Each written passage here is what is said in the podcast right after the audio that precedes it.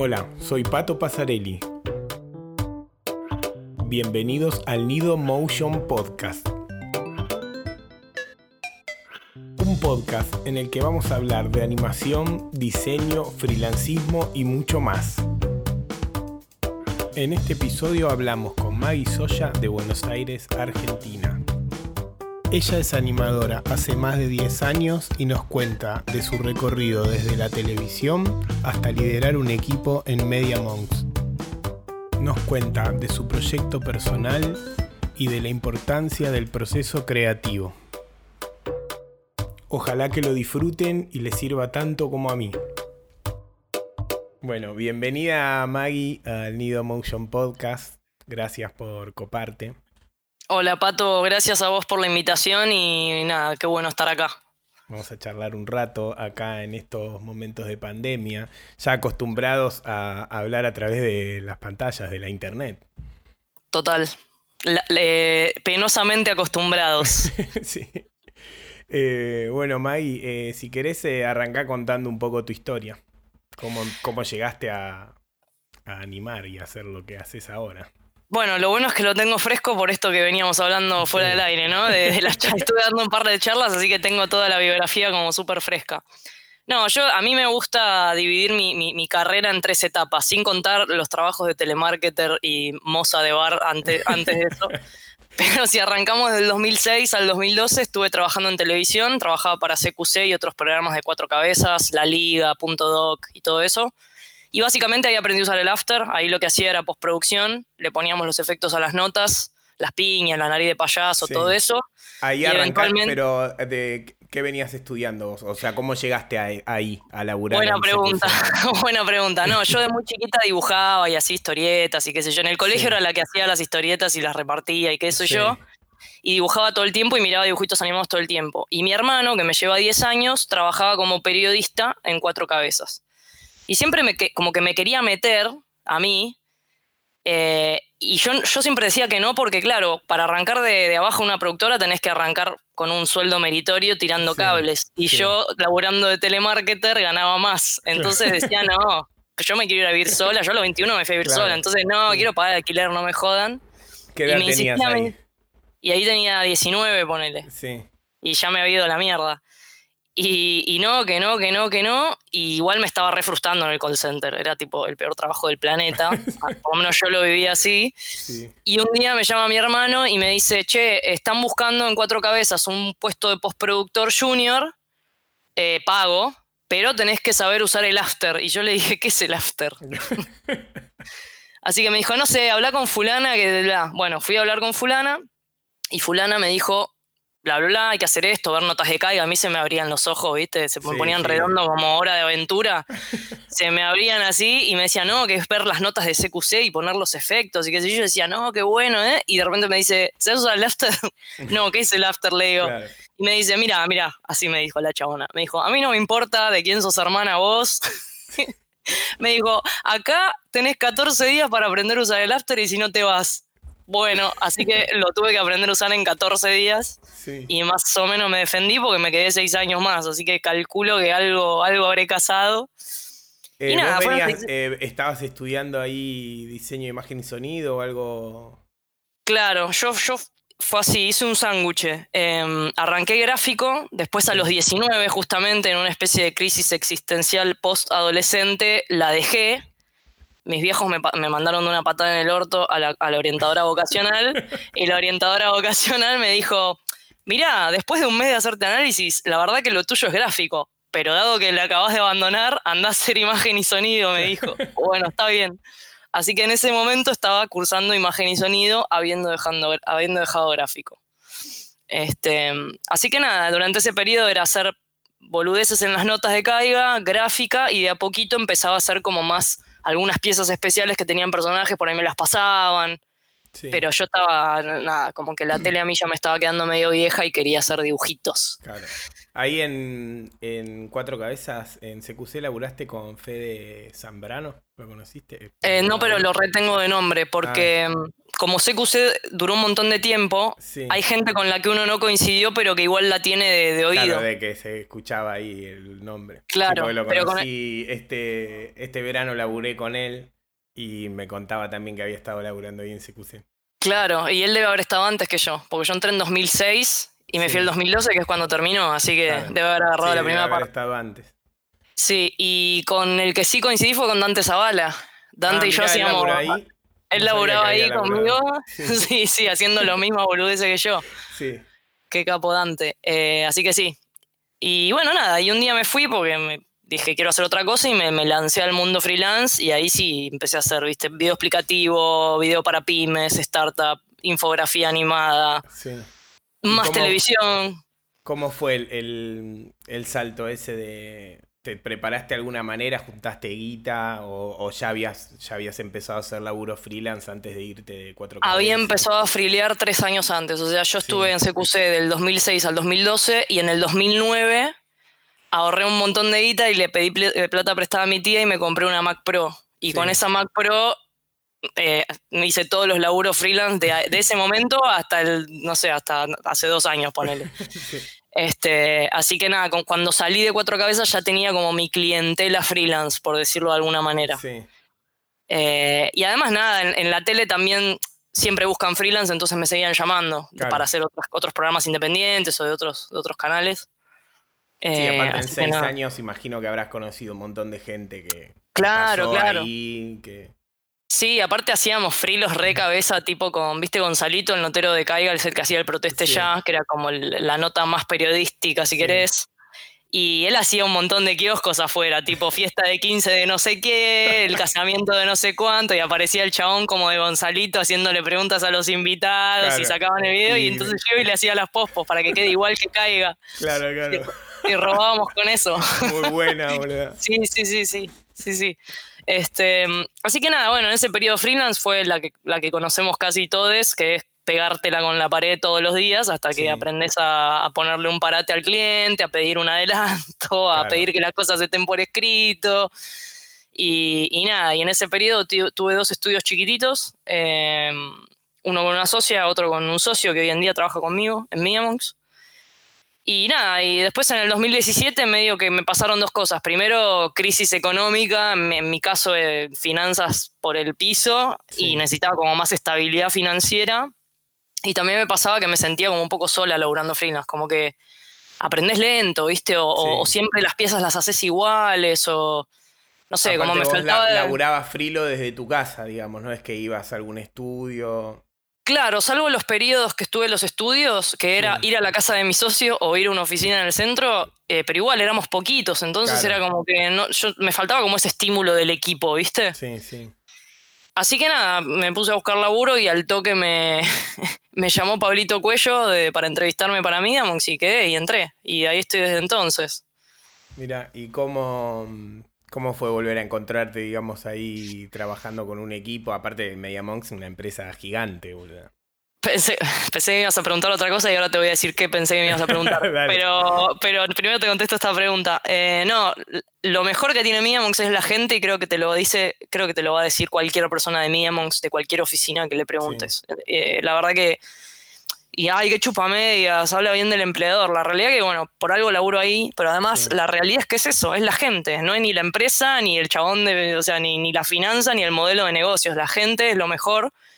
Además, porque en general son muy buena gente porque tienen mucho talento y son un montón. Entonces vos te la pasás aprendiendo desde que te tomás el café a la mañana hasta que te tomás el Nesquik a la, a la tarde, digamos.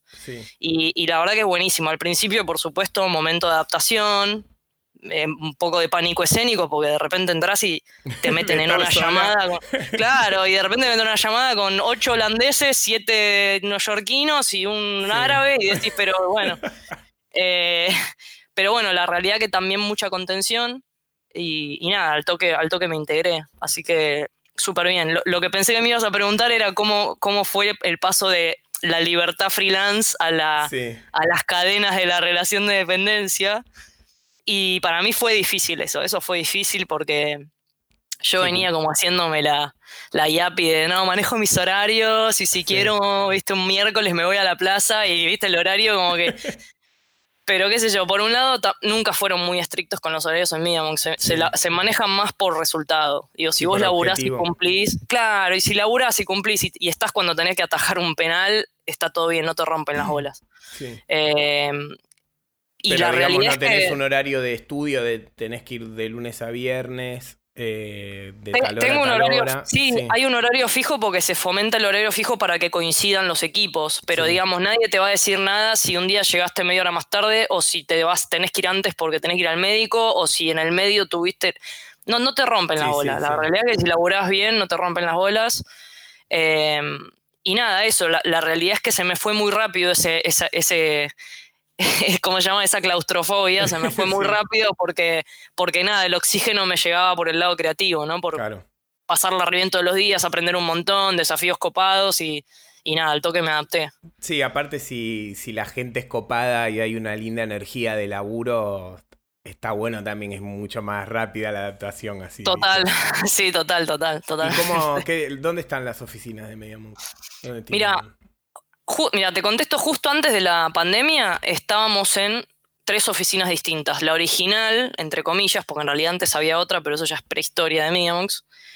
Pero digamos, la que conocí yo cuando entré, que era la única, era una que estaba en El Salvador y Godoy Cruz.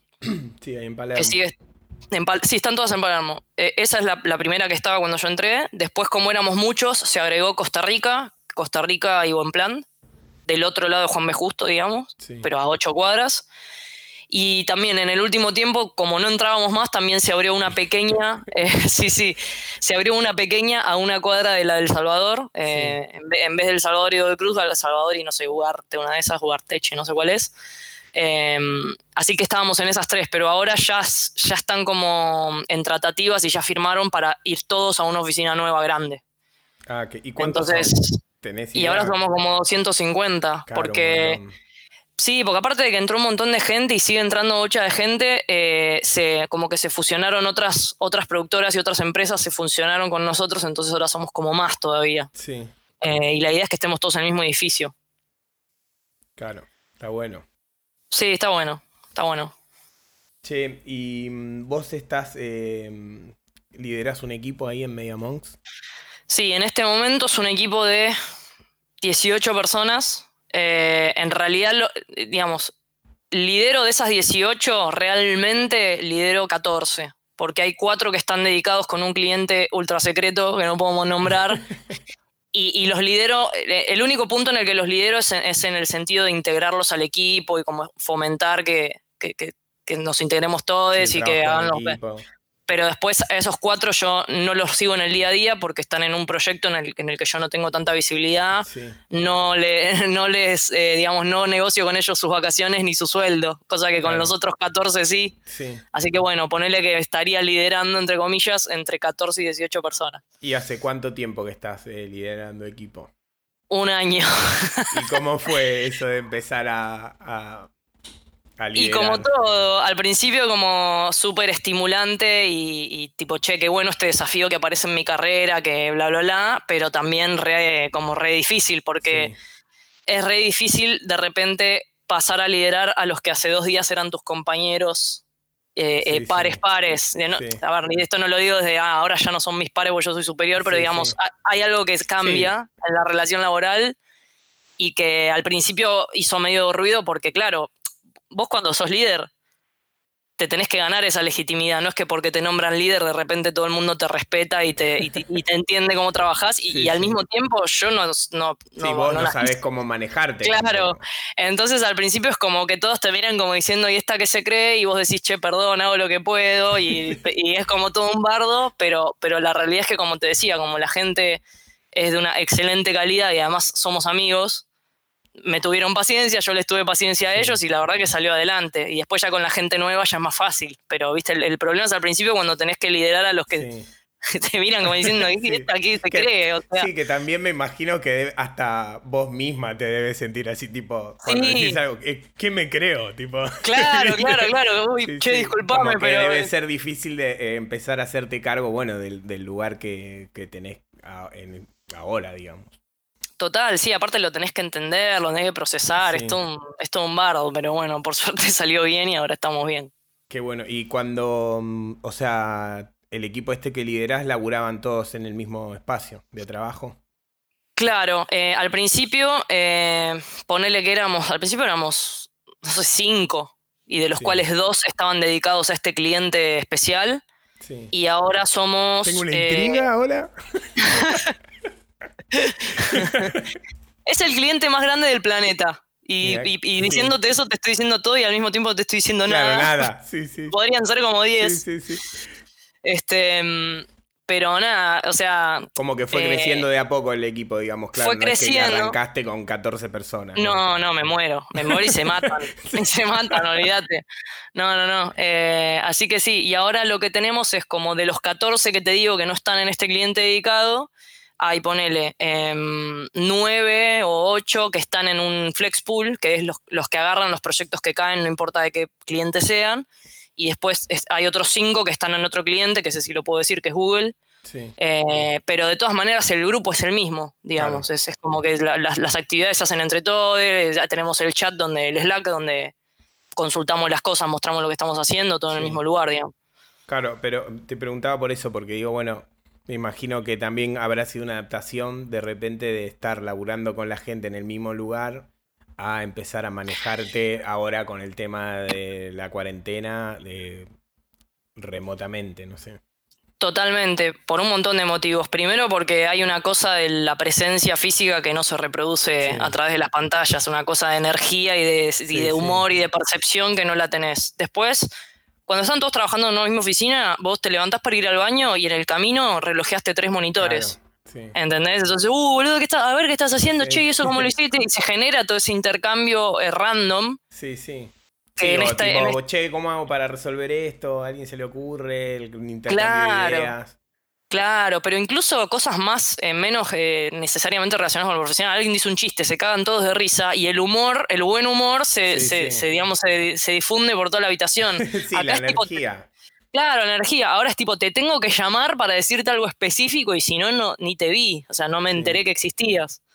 Eh, y nada, al principio de la cuarentena, donde hubo, y me incluyo muchas personas que de repente la estaban pasando mal anímicamente, o porque tuvieron un quilombo, o porque algún familiar le pasó algo, lo que sea, es muy difícil contener a alguien por videollamada, ¿viste? Como que, ¿cómo haces para contenerlo? ¿Cómo haces para no invadirlo? Porque también hay que regular eso, tipo, asegurarse que estén todos bien, que si necesitan algo lo sepas, pero tampoco lo vas a estar, ¿viste? Indagando para que te diga entonces eso fue recontra difícil. Y ahora lo que me pasa, que igual nos cagamos de risa porque los pibes nuevos que, entramos, que entraron son unos fenómenos, que los cuatro últimos que entraron no los conozco. A Belu la conozco nada más, porque la vimos ese día en las reuniones a animadores y porque había tenido una entrevista antes en Mediamox, pero el resto como que los lidero, pero nunca jamás los vi en la vida real. Podrían ser bots y yo no, o sea... Sí. Están hechos con 3D. Están hechos en 3D, son renders, pero bueno, la verdad que es súper buena onda y ya como que están reintegrados, así que por suerte también me lo hicieron fácil. Em, che, y además de, liderar, eh, vos eh, metés mano animando, o sea, ¿cómo es, eh, ponerle cuando llega un proyecto nuevo, cuál es el proceso de laburo, cómo repartís el trabajo, vos haces parte? Bueno, mira, hace ponerle dos meses que no teníamos en realidad teníamos productor dedicado a animación, pero estaba tan sobresaturado que no, que no daba basto para nada. Em, ahora entró un pibe que se llama Agus Pesci, que es eh, productor senior de animación y es el que me saca a mí todas las tareas que yo tenía originalmente, que era animar, porque nunca voy a dejar de animar. O sea, eh, algo que hablé con mis jefes en Media Monk siempre fue que yo te lidero lo que quieras, pero déjame que toque el una vez por semana, que agarre un lápiz, algo. Sí, sí. Eh, así que en ese sentido me mano, meto mano. Eh, a ver, a veces me toca un proyecto recopado y a veces meto mano sacando piezas que están prendidas a fuego un proyecto. Digo, a mí no me importa, yo con, meter, con abrir el after es como que. Este, y, Y yo antes tenía que hacer eso y además liderar y además, eh, ¿cómo se llama? Castear, que es cuando llega un proyecto y pensás, bueno, cuál de estos animadores es el mejor fit para ese, para ese proyecto, por la técnica, por, la, por lo que sea. Eh, más todo lo demás, digamos, de, el, performance review, que es una especie de reunión anual que hacemos para ver cómo vienen los pibes y en qué mejoraron y qué tienen que mejorar y, y los pedidos de aumento de toda esa cosa administrativa que además a mí no me gusta, eh, la tenía que hacer yo aparte de la animación, por lo rápido que estaba creciendo el equipo. Ahora que entró Agus, a mí me libera un montón de esa parte, entonces yo mi trabajo hoy en día consiste en animar, consiste en chequear calidad, en dirigir algunas piezas y también en esta cosa que sí me copa de contener y de, y de como eh, motivar y de tratar de que si alguien está mal, cómo ayudarlo y generar, no sé, por ejemplo, e-, educación interna, es decir, generar workshops o generar presentaciones para que fulano sepa cómo se hace tal cosa. Y, eso está buenísimo, es bocha de laburo, pero es, casi todo laburo que me gusta hacer, así que no me quejo mucho. Bueno, qué bueno. Pero, eh, pero sí, pero hace unos meses era, me iba a prender fuego. Porque estaba haciendo todo, sí, todo mal. Porque yo le decía a los chicos, estoy haciendo todo y por ende estoy haciendo todo mal. Entonces. claro, no llego, no llego. No llego, no llego. Así que bueno, me escucharon. Che, ¿y mm, eh, hace cuánto que estás haciendo animación tradicional? Haces también, ¿no?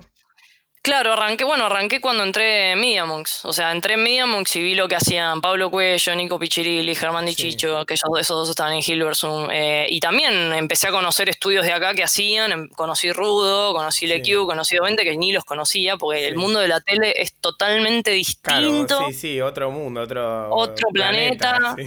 Otra generación aparte, porque ahora todos los pibitos animan. Yo a los 20, con gracia que te abría el flash.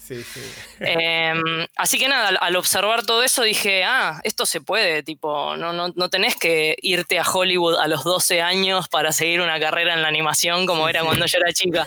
claro, tipo, laburar este, en, Disney. Claro, ¿entendés? Ir a Pixar. Eh, ahora es como que recontra más accesible y bueno, empecé a meter mano y aprender y bueno, sigo aprendiendo. Sí. Y me encanta. ¿Y qué onda cuando arrancas con, alguna técnica nueva? ¿Te frustra? Sí. Eh, Yo me frustro todo el tiempo, todos los días. Mi vida consiste en frustrarme, y pero como soy muy cabeza dura, las cosas que aprendo es porque insisto.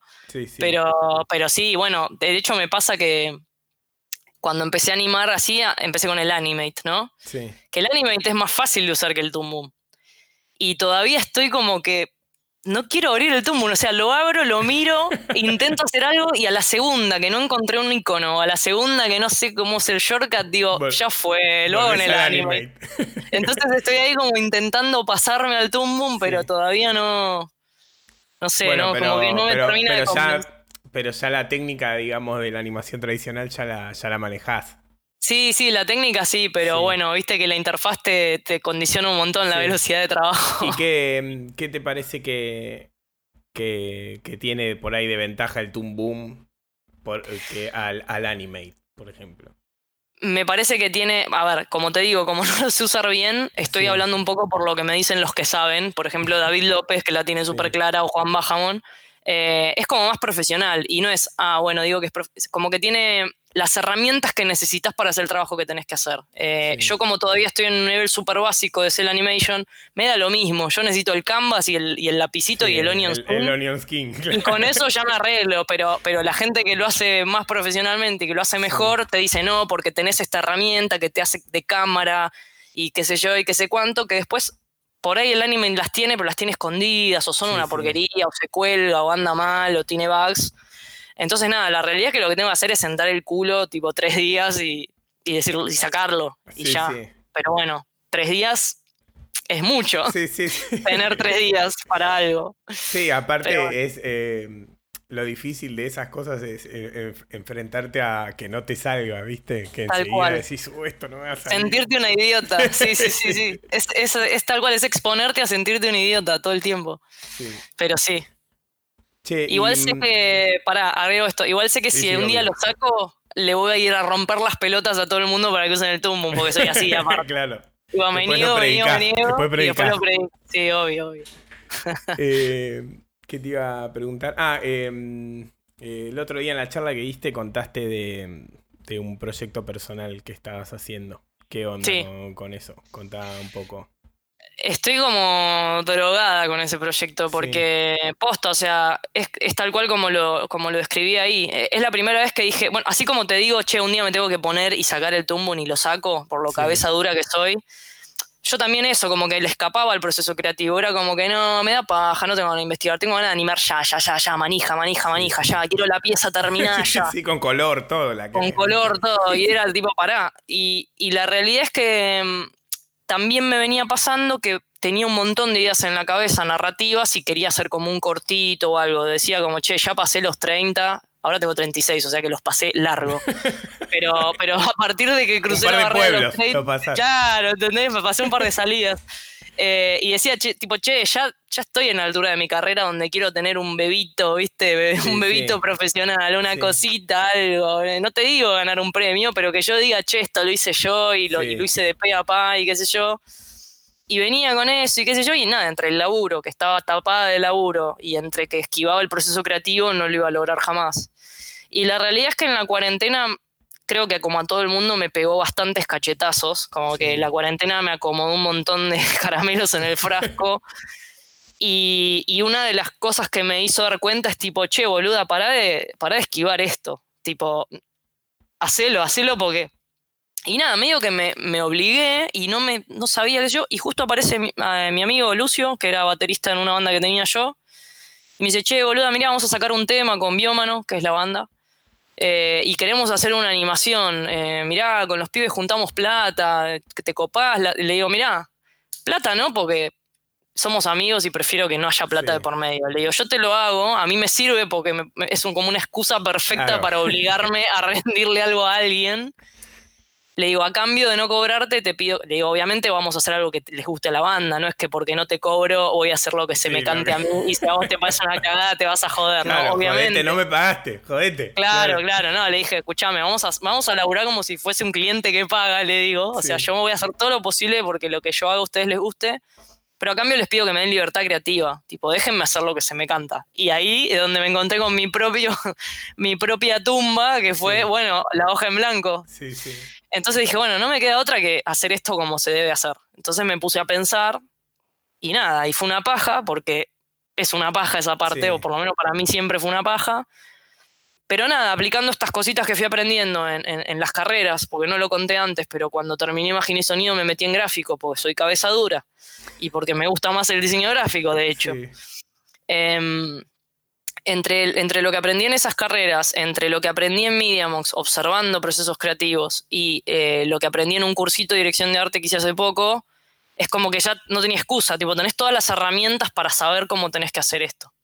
Entonces me lo puse a hacer y para mí fue como, ¿viste esas personas que te, dije, que te dicen, mi vida era un desastre hasta que probé, ¿viste las publicidades de ganga directa? Bueno, es como que posta, o sea, cuando empecé a hacer las cosas un poco menos manija y con un poco más de lógica y de reflexión, se empezó a desplegar solo el proceso.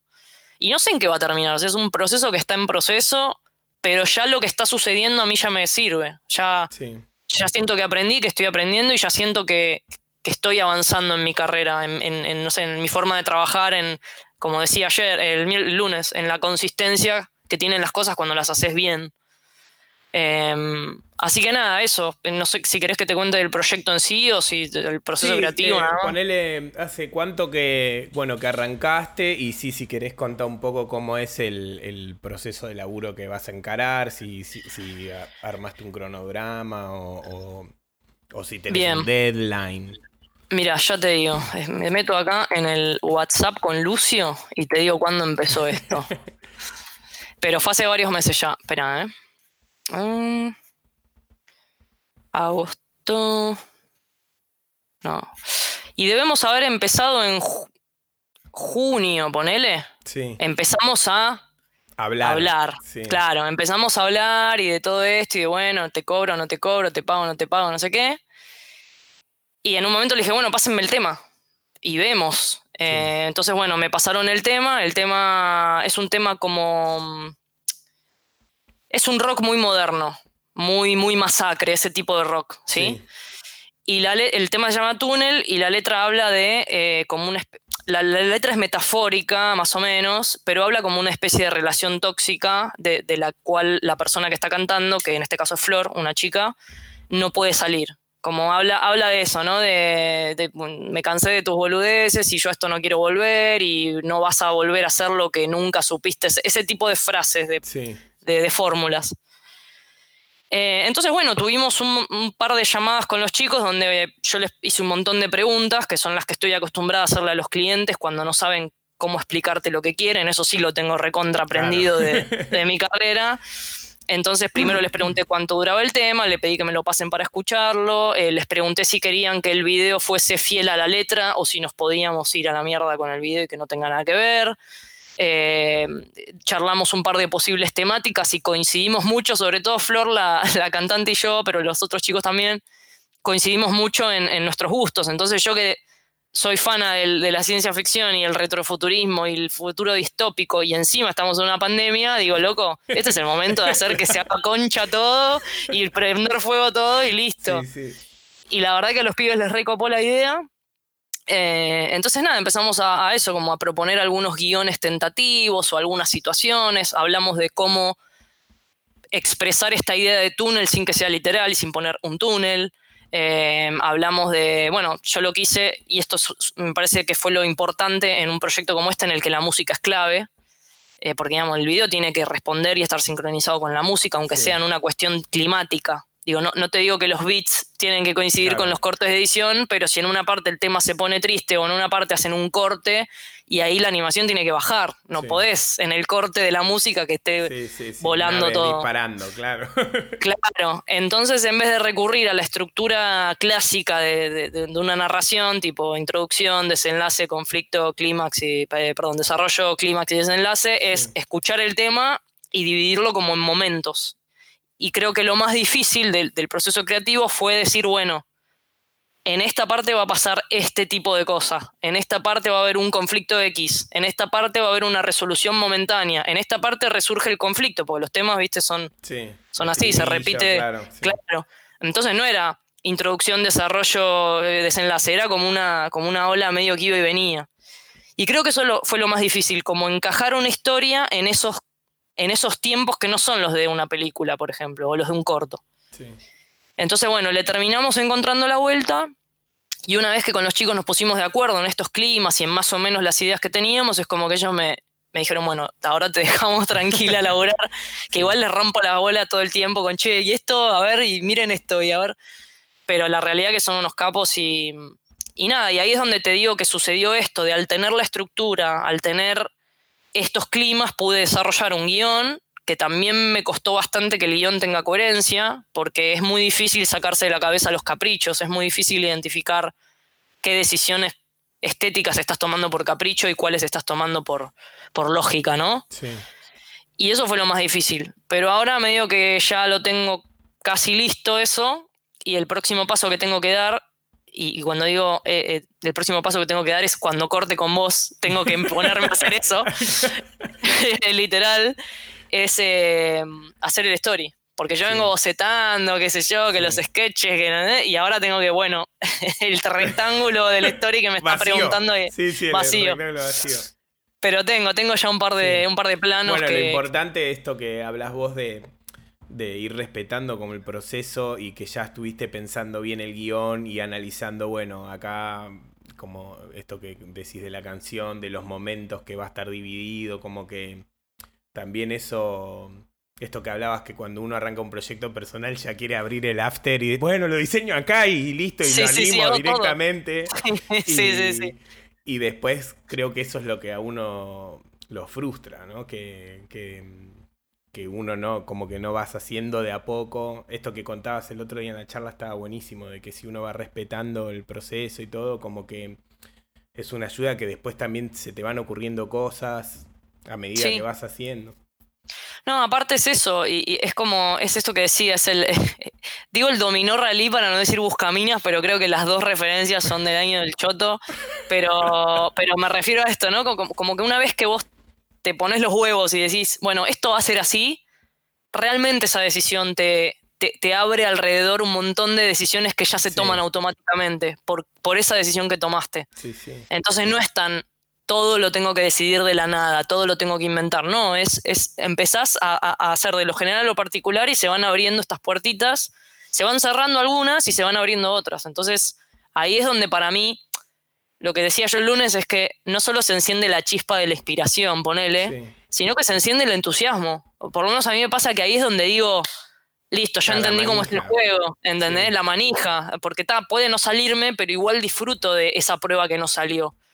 Cuando, vos, cuando vos no sabes para dónde estar yendo, estás yendo, te frustras porque todas las pruebas que haces no tenés manera de saber si funcionan o no. Porque no, no, estás cotejando con nada. Entonces tirás un color y qué sé yo, me gusta el rojo, pero si funciona o no funciona no te puedo decir porque no sé en función de qué. Sí, sí. Me parece. Eh, y nada, y la verdad que vengo produciendo, creo que nunca en la vida produje tanto para un proceso como ahora. Sí, y que ponele, te armaste como un cronograma, tipo, bueno, hasta tal fecha ya no puedo seguir con el guion y esto, hoy arranco con el storyboard y esa onda, ¿te armaste algo? Bueno, el, cronograma es medio fluctuante, cosa que está mal. Esto está mal. El cronograma tiene que estar fijo. Eh, pero no, el cronograma es medio fluctuante porque, porque yo le dije a los chicos, chicos, yo laburo. Claro. o sea, yo no, o sea, no, te puedo asegurar cuánto tiempo libre voy a tener. Lo que nos pusimos como fecha ideal es fin de año, o sea, tenerlo listo para fin de año. Sí. Lo cual parece un montón de tiempo, pero vos, Pato, sabes que no es tanto tiempo Aparte, para una pieza de cuatro minutos. Eso te iba a preguntar, ¿cuánto dura? ¿Cuatro minutos? Como cuatro minutos. ¿Y estás haciéndolo vos sola? Lo estoy haciendo yo sola, pero ahora, ahora, ahora cuando termine el storyboard arranca tipo la planilla de reclutamiento. tipo bueno, aprovechá, eh, acá los que escuchan el podcast. Olvídate, olvídate. Yo le decía hoy a Monkey, estaba hablando con Monkey y me decía, che, boluda, yo te re quiero ayudar, pero no sé cuándo voy a tener tiempo libre. Le digo, tranquilo, tranquilo, pues yo en un momento voy a abrir una convocatoria de profesionales de todas las áreas y voy a decir tipo, acá necesito alguien que me anime, no sé, un obelisco explotando. Acá necesito alguien que me haga un personaje con este estilo. A ver, ¿entendés cómo? voy reclutando. Nada, confío si no, no llegás.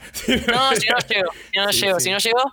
Y también otra cosa que hablé con los chicos de la banda es esto de elegir las batallas y optimizar recursos. Digo, ¿para qué vamos a hacer un guion con cinco personajes si me va a llevar cinco veces más diseñarlo que uno solo? Bueno, hagamos una historia con un personaje.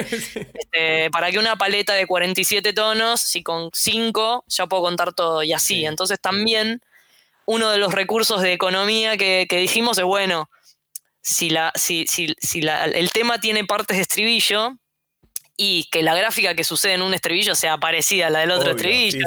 no te voy a hacer toda una escena de nuevo, ¿me entendés? Entonces todo ese tipo de cosas fue muy divertido ir charlándolo con los chicos.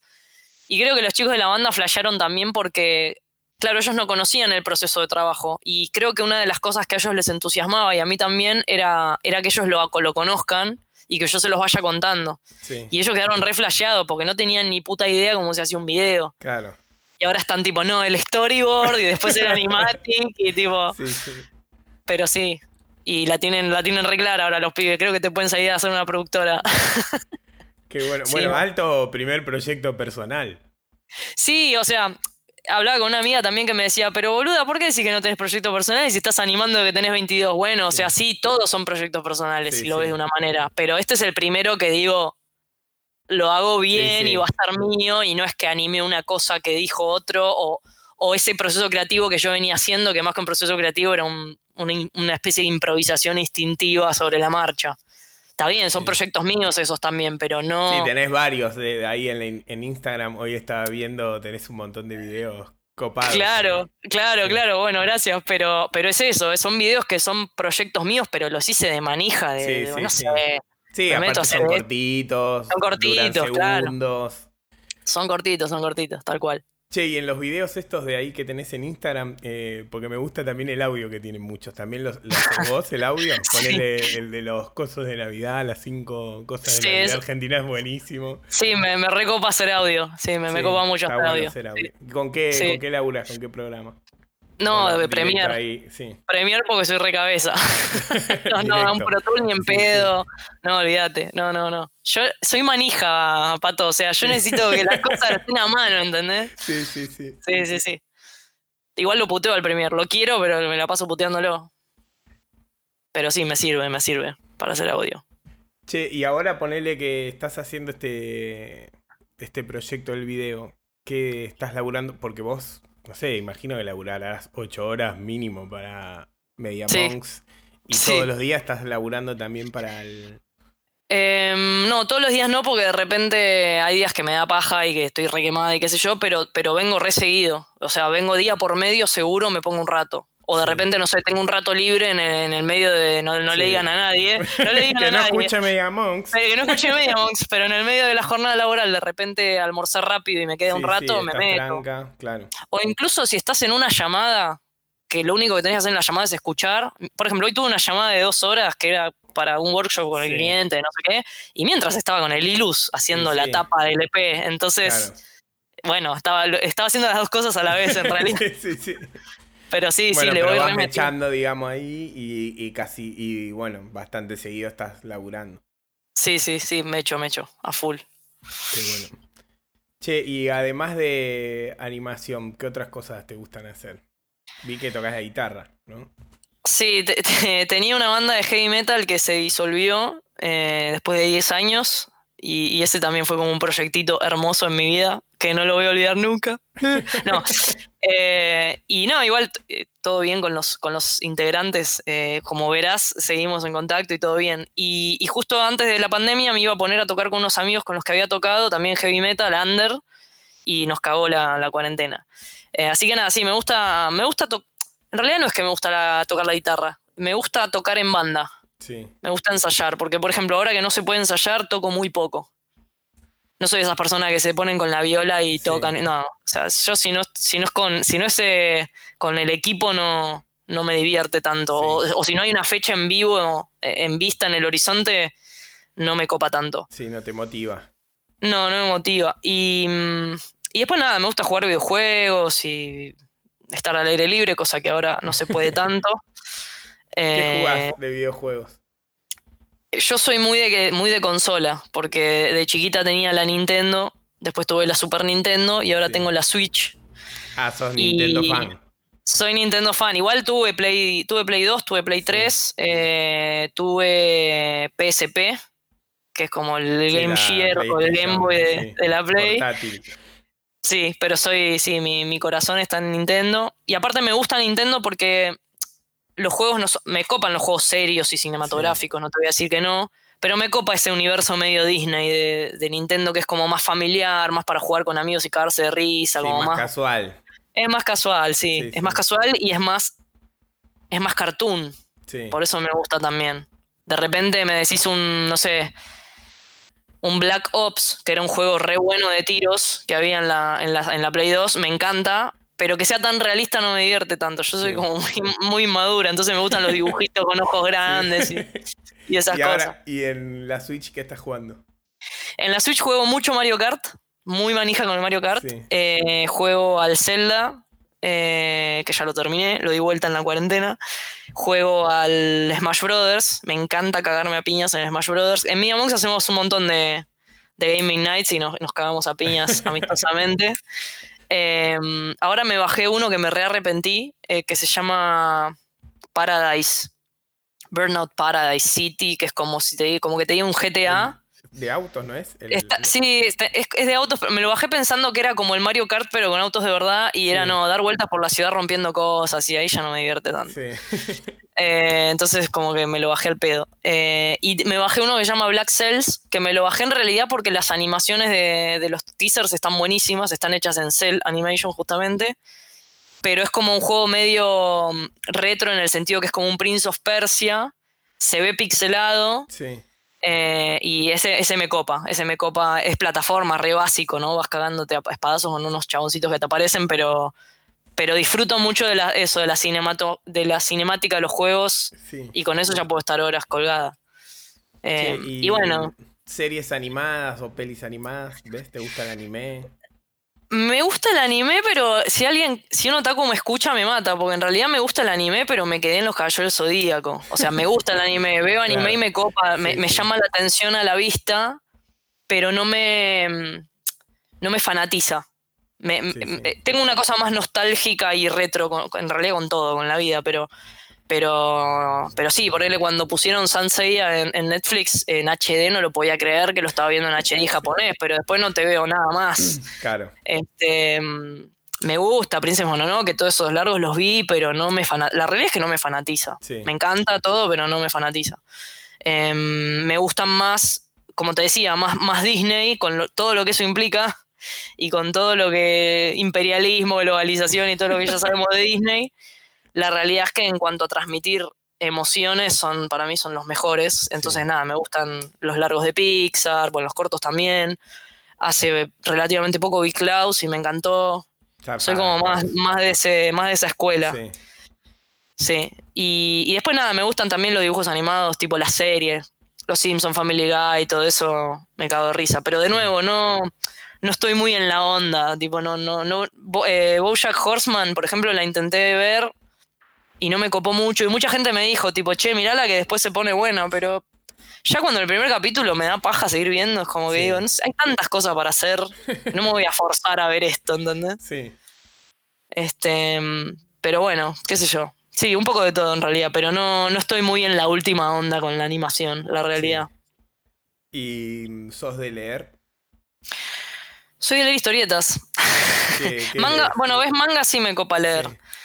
Em, no, y en su momento leí, por ejemplo, Video Girl Is, eh, o ese tipo de cosas. Eh, ¿Cómo se llamaba el chabón que vomitaba?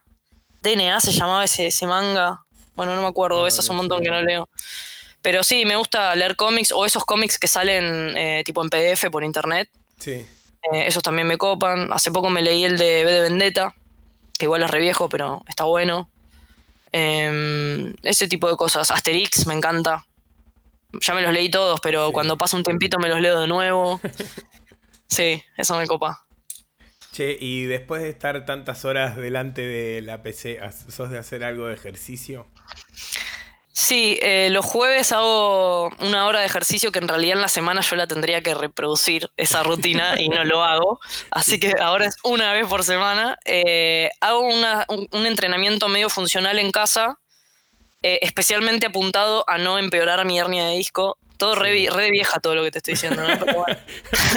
No, yo te pregunto Este- porque también con, la, con las espaldas. No, es que te- encima te hace mierda. rotas y. No, bueno, por eso. Entonces, yo, yo en su momento fui muchos años al gimnasio y me Sí. mataba haciendo tipo sentadilla con peso, ¿no? Que quiero tener la Sí. cola re bien y no sé qué. Y me hice mierda la espalda. Sí. Entonces ahora el mismo, el mismo chabón que me daba clases en el gimnasio que yo iba, me da clases de otros ejercicios para no, para no cagar la espalda. eh, y estar más o menos, más o menos Más igual. o menos bien. Eh, pero la realidad es que me pasa un poco lo mismo que con la música. Eh, si no juego un partido de fútbol, hacer ejercicio no me divierte. O sea, nunca me divirtió ir al gimnasio, nunca me divirtió correr en la cinta. Ahora, Sí. me das una pelota y estoy dos horas que ni me di cuenta. jugando, claro. ¿Entendés? Entonces ahora me pasa un poco eso. El otro día fui a la, a la plaza con la pelota y, y un vecino del edificio que también quería re salir a jugar. Y estuvimos como una hora, ca- era uno de esos días que hacía frío. Sí, Y estuvimos como una hora en la plaza peloteando, volvimos hechos mierda, pero ni me enteré que hice ejercicio. claro. Claro, porque me te enteré. divertiste. Porque me divertí. Eh, pero soy mucho de andar en bici, si no. Ando mucho en bici. Por ejemplo, los fines de semana salía antes, antes de la cuarentena, eh, salía de repente, no sé, el domingo a las 12 del mediodía de mi casa y volvía a las 8 de la noche. Y en el medio me iba con la bici a la mierda, sin rumbo. Tipo, bueno, voy para allá. Y me Sí. iba y de repente aparecía en San Telmo, ponele. Comía algo y me volvía. Y de repente eran las 8 de la noche. ¿Dónde vivís vos? Eh, Yo bueno, en Saavedra. ah, ah, te, te- sí, no, no, me voy, me voy lejos, me voy, me voy- sí, sí, me voy lejos. Aparte de re responsable, porque voy escuchando música, igual paro en los semáforos todo, pero voy escuchando música, entonces es como que el viaje es el viaje, no el Sí. destino, ¿no? Entonces voy como andando en bici, escuchando música Claro. y me recuelgo. Che, y eh, mientras laburás, ¿escuchás música, podcast? Estoy todo el día escuchando música, soy insoportable. Todo el día escuchando música o podcast o, o- o radio, soy mucho de Sí. escuchar radio. Eh, sí, todo el día escuchando. ¿Tenés algún podcast para recomendar? Sí, tengo el podcast de mi mejor amigo que se llama Metal Prog Pop, Sí. que es un podcast en donde son tres conductores, tres co-conductores, y cada uno presenta un disco de un género distinto. Mi amigo Guido hace metal, y los otros dos que no me acuerdo el nombre, uno hace progresivo y el otro hace pop. Entonces lo que hacen es hablar de un disco y discutir entre ellos, tipo, no, pero es un embole eso, no, pero eso no se puede escuchar y como que se bardean, entre comillas, y argumentan. Eh, y está bueno porque no es, no es un podcast hecho para gente que ya sabe. O sea, vos podés no saber nada de ninguno de esos tres géneros y lo escuchás y es como súper inclusivo y está buenísimo. Eh, y después de radio escucho Sexy People, que es el programa de, bueno, de Clemente Cancela, que era uno de los noteros de Caiga, que lo conozco de ahí. Y lo hace hace como 10 años ya el programa. En su momento estuvo Seba de Caro. Eh, y nada, ahora están haciendo una radio independiente como, eh, ¿cómo se llama? Con crowdfunding. O sea, pagas suscripción si querés, voluntaria, y se sostienen con eso. Y nada, ese programa va de, lunes a viernes de 9 a 1 y está, a mí me encanta, está buenísimo. Y después música de todo. Música estoy todo el día escuchando, todo el día, todo. En eso soy como súper, súper vicio, sí, re. Qué bueno. Bueno, em, y mm, para terminar, ¿qué em, eh, le recomendarías a alguien que está empezando a animar o que tiene ganas eh, uf, mira, ahora no sé, me, imagino y sé que hay muchas más posibilidades a nivel estudio y a nivel formación que las que había cuando, cuando yo tenía que decidir cómo carajo llegar a animar. Em, yo les diría que empiecen por internet, porque es entre comillas gratis y porque tienen un montón de variedad de cosas. Y nada, vayan, qué sé yo, me imagino que internet es tan amplio también que es como difícil decir internet no sé, fíjate. Pero, pero no sé, que empiecen viendo tutoriales de cómo se hace, por ejemplo, o algún documental de cómo se hace alguna serie que les gusta, qué tipo de software se usa, qué técnicas, y si les copa eso, ahí que se metan a ver tutoriales específicos de lo que quieren aprender.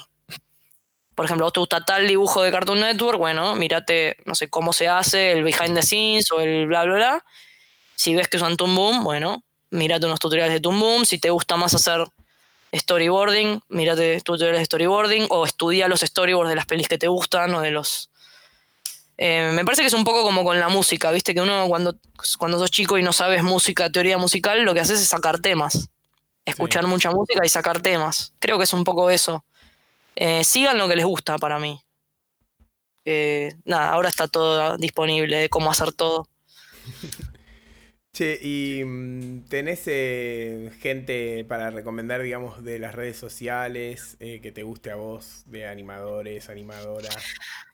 Sí, tengo, mira, justo ayer mencioné eh, en mi charla, no, ayer, yo estoy con que hoy es martes, pero hoy es miércoles.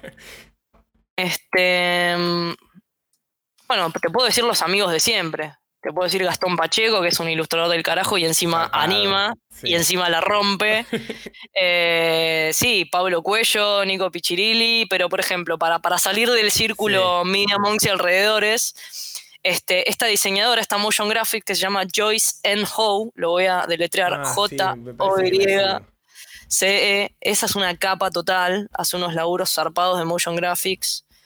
Em, me gusta mucho el laburo que lo conocí hace poco de Max Fede, que también lo conocí en la reunión esa que, tuvimos esa vez, y, en ese momento no sabía el laburo que hacía, y lo vi después y dije, este pibe es sí, sí, muy, muy zarpado, en motion, muy zarpado. Em, que tiene, eh, hicimos un capítulo con Fede eh, del podcast. Me imaginé, ¿sabes qué te iba a preguntar? ¿Lo hicimos un capítulo del podcast y también eh, en YouTube subí, hicimos, mostró un proceso de laburo de...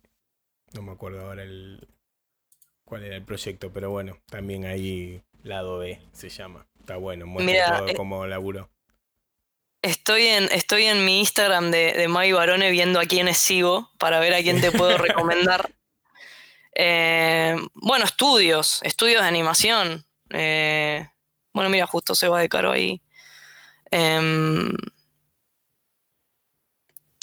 hay mucha gente acá, chicos. Em, bueno, O, nada que ver con animación, ¿no? Pero Licio eh, es una fotógrafa que hace cosas resarpadas, eh, L-I-Z-Z-I-E, OH Studio.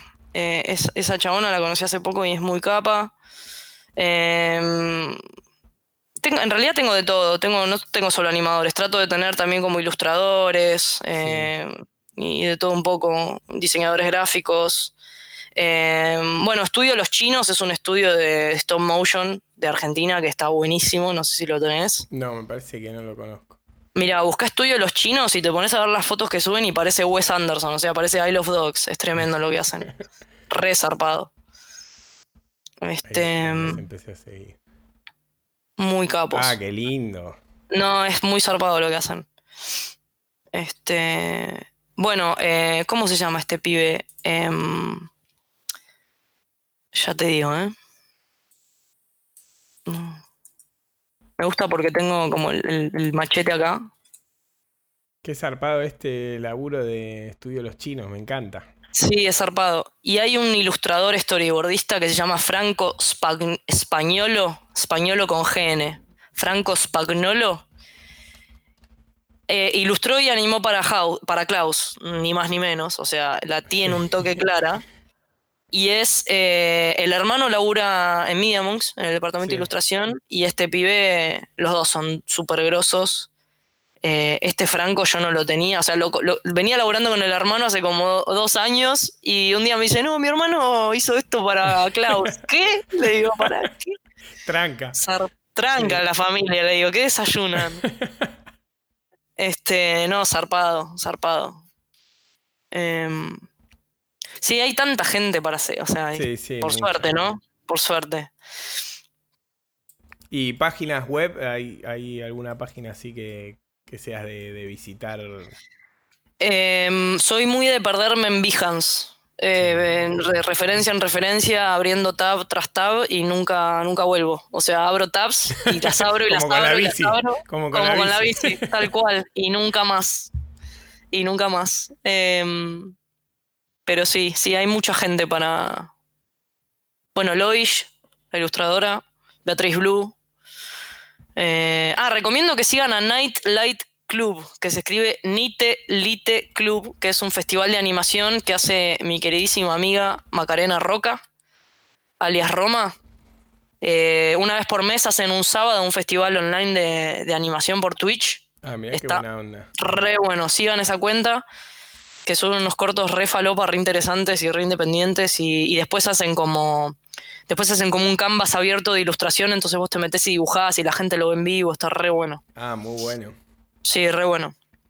¿Esto que lo hacen por Twitch? Eh, lo hacen por Twitch, tal cual. Lo, rosquean por Instagram y lo, y lo emiten por Twitch. sí, re. Eh, bueno, Mai, eh, muchas gracias por participar del podcast. No sé si querés decir algo más no, Pato, gracias a vos. Eh, re divertida, re, amena la charla. Em, te quería preguntar en realidad qué viola tenés ahí atrás, que me llama la atención porque tiene clavijero de 3 y 3 y la, y la caja parece un Rickenbacker. Es, una viola que no tiene nombre, no tiene marca. Eh, la tengo desde los 15 años.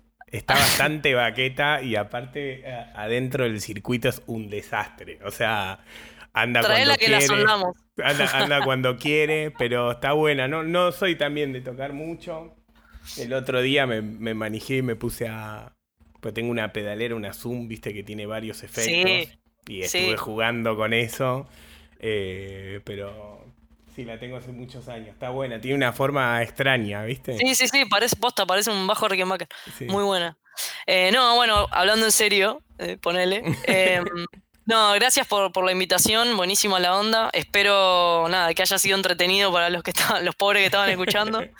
Y, nada, eh, no sé, mi mensaje creo que es que, que la comunidad de animadores, animadores con X, Em, se mantenga unida y está buenísimo que pasen estas cosas, que haya podcast, que haya charlas, que haya presentaciones, que haya festivales, que haya reuniones, que se suba lo que se hace, eh, que se comparta, que se opine, sí, compartir, crítica constructiva, ser solidarios. Me parece que todo eso le hace muy bien a la industria y, y es lo que digo siempre, yo que, yo que la vi desde que la animación estaba súper lejana y ahora veo que está ocurriendo y que está al alcance de todos, aprovechemos para generar contenido responsable y de calidad en la medida que podamos. Em, y creo que unidos es más fácil que separados. Así que nada, ese es mi mensaje re, populista para toda la gente.